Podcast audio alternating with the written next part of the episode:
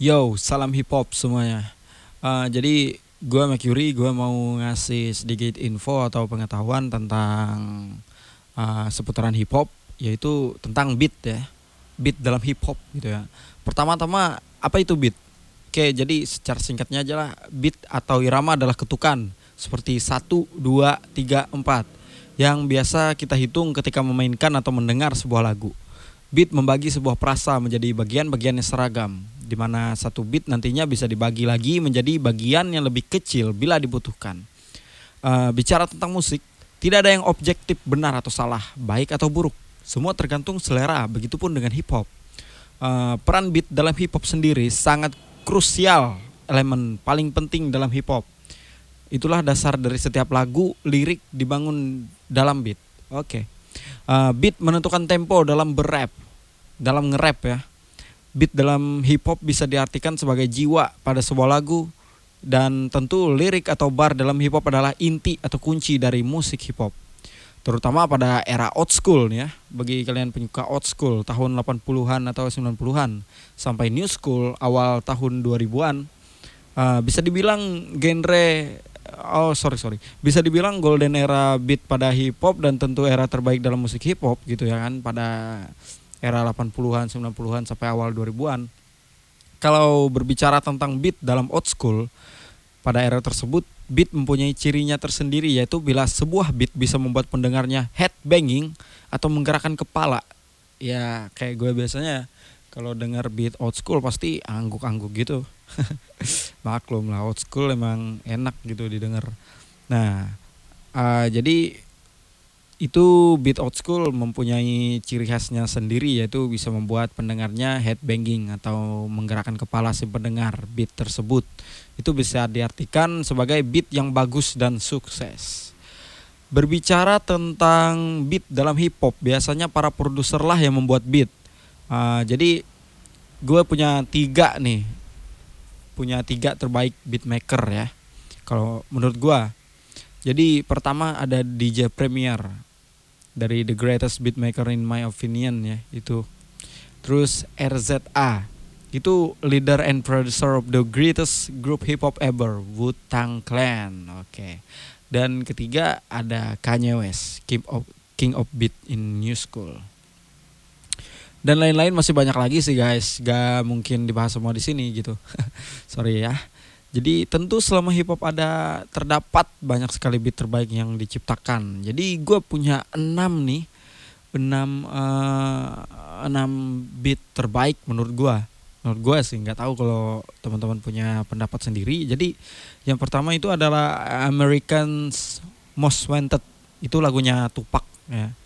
Terus yang kedua ada New York State Mind itu darinya Nas terus Tried by 12 Project darinya East Flatbush terus ada Rini Jet dari Jay-Z Pete Eminem. Terus ada In The Club 50 Cent. Dan terakhir ada My Name dari Exhibit. Nah kalau bicara beat ini nggak bakal ada habisnya sih. Masih banyak lagi daerah old school. Uh, jadi mungkin kalian punya uh, sesuatu gitu atau punya rekomendasi buat didengar atau kalian punya uh, lagu-lagu terbaik atau beat-beat terbaik menurut kalian kalian bisa aja komen di bawah oke okay? mungkin itu aja yang mau gue bahas tentang hip hop kali ini see you Hello, hello, hello. Kembali lagi di Sembarang Podcast, tapi bukan podcast sembarangan. Nah, jadi uh, di podcast kali ini ada satu topik bahasan yaitu apa sisi buruk menjadi seseorang yang pintar? Apa sih gitu? Sisi buruk menjadi seorang yang pintar. Nah jadi referensinya gue dapat dari grup ensiklopedia bebas ya. Oke mungkin langsung aja tanpa basa-basi lagi kita bahas. Oke menjadi seseorang yang pintar mungkin menjadi keinginan bagi sebagian besar orang. Selain menjadi kebanggaan tersendiri menjadi seseorang yang pintar akan membuat orang lain bangga terhadap lo gitu kan. Namun benarkah demikian? Nah, maka di sini gue akan coba mengulas sedikit sisi buruk orang pintar yang tidak diketahui orang-orang. Nah, jadi yang pertama itu terbiasa dipuji nih, bro. Siapa sih yang gak suka dipuji? lu nggak suka dipuji nggak mungkin semua orang pasti suka lah dipuji nah jadi memuji seseorang adalah salah satu tindakan yang baik untuk mempererat hubungan dan salah satu cara untuk mengapresiasi suatu kelebihan atau pencapaian seseorang namun bagi si pintar mereka tidak menyukai pujian yang berlebihan untuk memuji kepintarannya karena mereka berpikir kalau semua orang juga bisa pintar gitu kalau mereka mau belajar. Nah, jadi gak usah dipuji-puji lah. Mereka itu nggak suka makan puji gitu loh. Nah, terus yang kedua ini, yang kedua tertekan di bawah ekspektasi orang lain. Nah, menjadi seseorang yang pintar membuat kita selalu jadi panutan orang lain sehingga orang menaruh ekspektasi yang tinggi pada kita. Mereka berpikir kita bisa mengerjakan apa saja yang mereka pikirkan. Padahal di sisi si pintar, uh, butuh waktu dan prosesnya panjang untuk mencapainya tanpa disadari hal tersebut membuatnya tertekan gitu. Nah makanya jangan terlalu apa ya. Semua orang punya kelebihan dan kekurangannya masing-masing bro. Jadi nggak usah terlalu tinggi lah ekspektasi sama si pintar ini ntar mereka malah tertekan lagi berabe ntar. Waduh bunyi motor nyaring banget. Nah yang selanjutnya merasa kesepian nih. Jadi bukan mitos lagi ya jika seseorang yang pintar akan dikenal banyak orang karena kepintarannya. Namun dikenal banyak orang bukan berarti punya banyak teman dekat.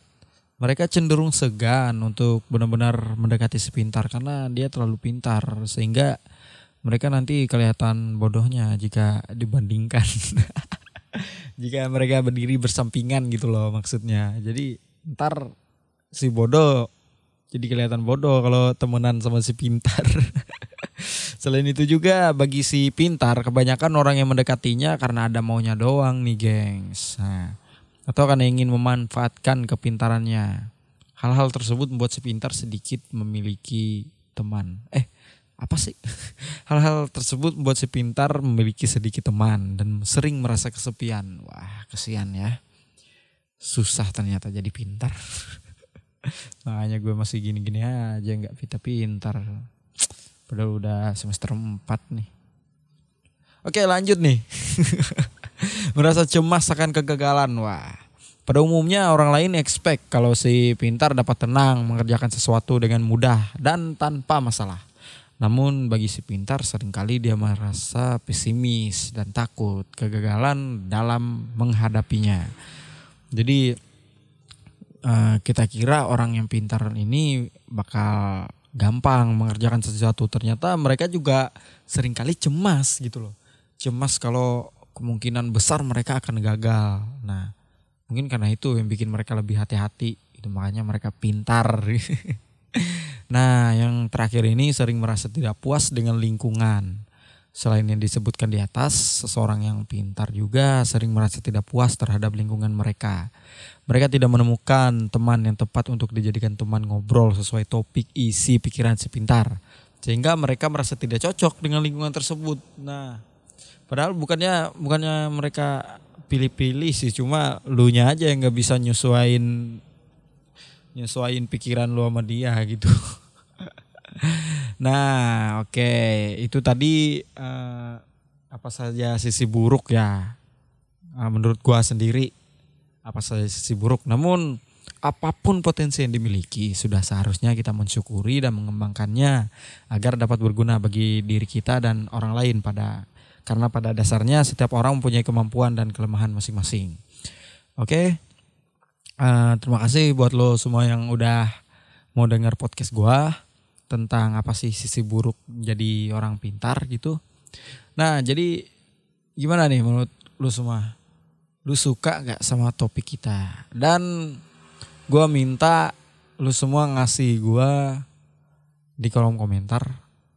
Kasih gue saran topik apa yang bakal gue bahas gitu di podcast-podcast selanjutnya. Karena ya siapa tahu gue bikin podcast yang nggak sesuai sama selera lulu pada gitu jadi ntar malah lu nya nggak mau denger Oke, nah mungkin itu aja ya. Gue terima kasih sama lu semua yang udah mau denger sampai habis podcast gue. Uh, jadi sampai bertemu di podcast-podcast selanjutnya. Gue undur pamit. Jadi sampai bertemu di episode selanjutnya ya, bro bro. Uh, di Sembarang Podcast tapi bukan podcast sembarangan. Oke, okay, see you.